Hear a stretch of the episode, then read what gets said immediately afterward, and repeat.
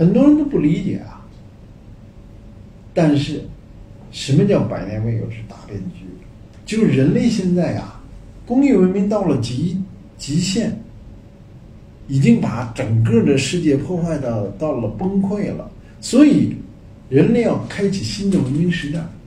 而这个变迁，新冠疫情，新冠疫情就是生物多样性的一个破坏的一个结局。嗯，郑州的大水，嗯所有的郑州大水，天灾里面带着人祸，人祸里头带着郁闷。天灾从根儿上是人祸，嗯它为什么这么大水啊？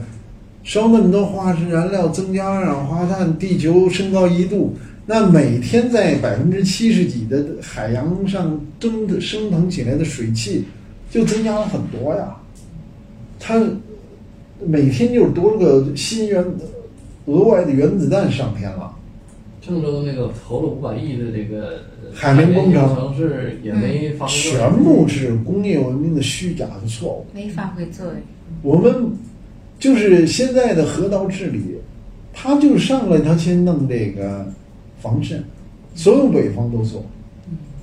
他为什么呀？他还想工业文明那些说看着点水高兴啊。嗯嗯哎，我们有山水是财呀、我们哪个城市建设现在不给弄点水呀、弄水呢又 hold 不住，怎么办呢？弄弄防渗，弄一塑料底儿，所有而且河道呢全部都硬化，这些都是减灾和去水的很重要的环节，但是现在全部都没有了，而且呢又拼命盖楼，楼顶上哗水都下来，所以整个这么大地面的水，人说一百毫米水有啥关系啊？你还别忘了，它整个的一百毫米，结果最后都漏到那么一点地儿上了，你没地儿了，主要没下深的地儿了，没有自然河道。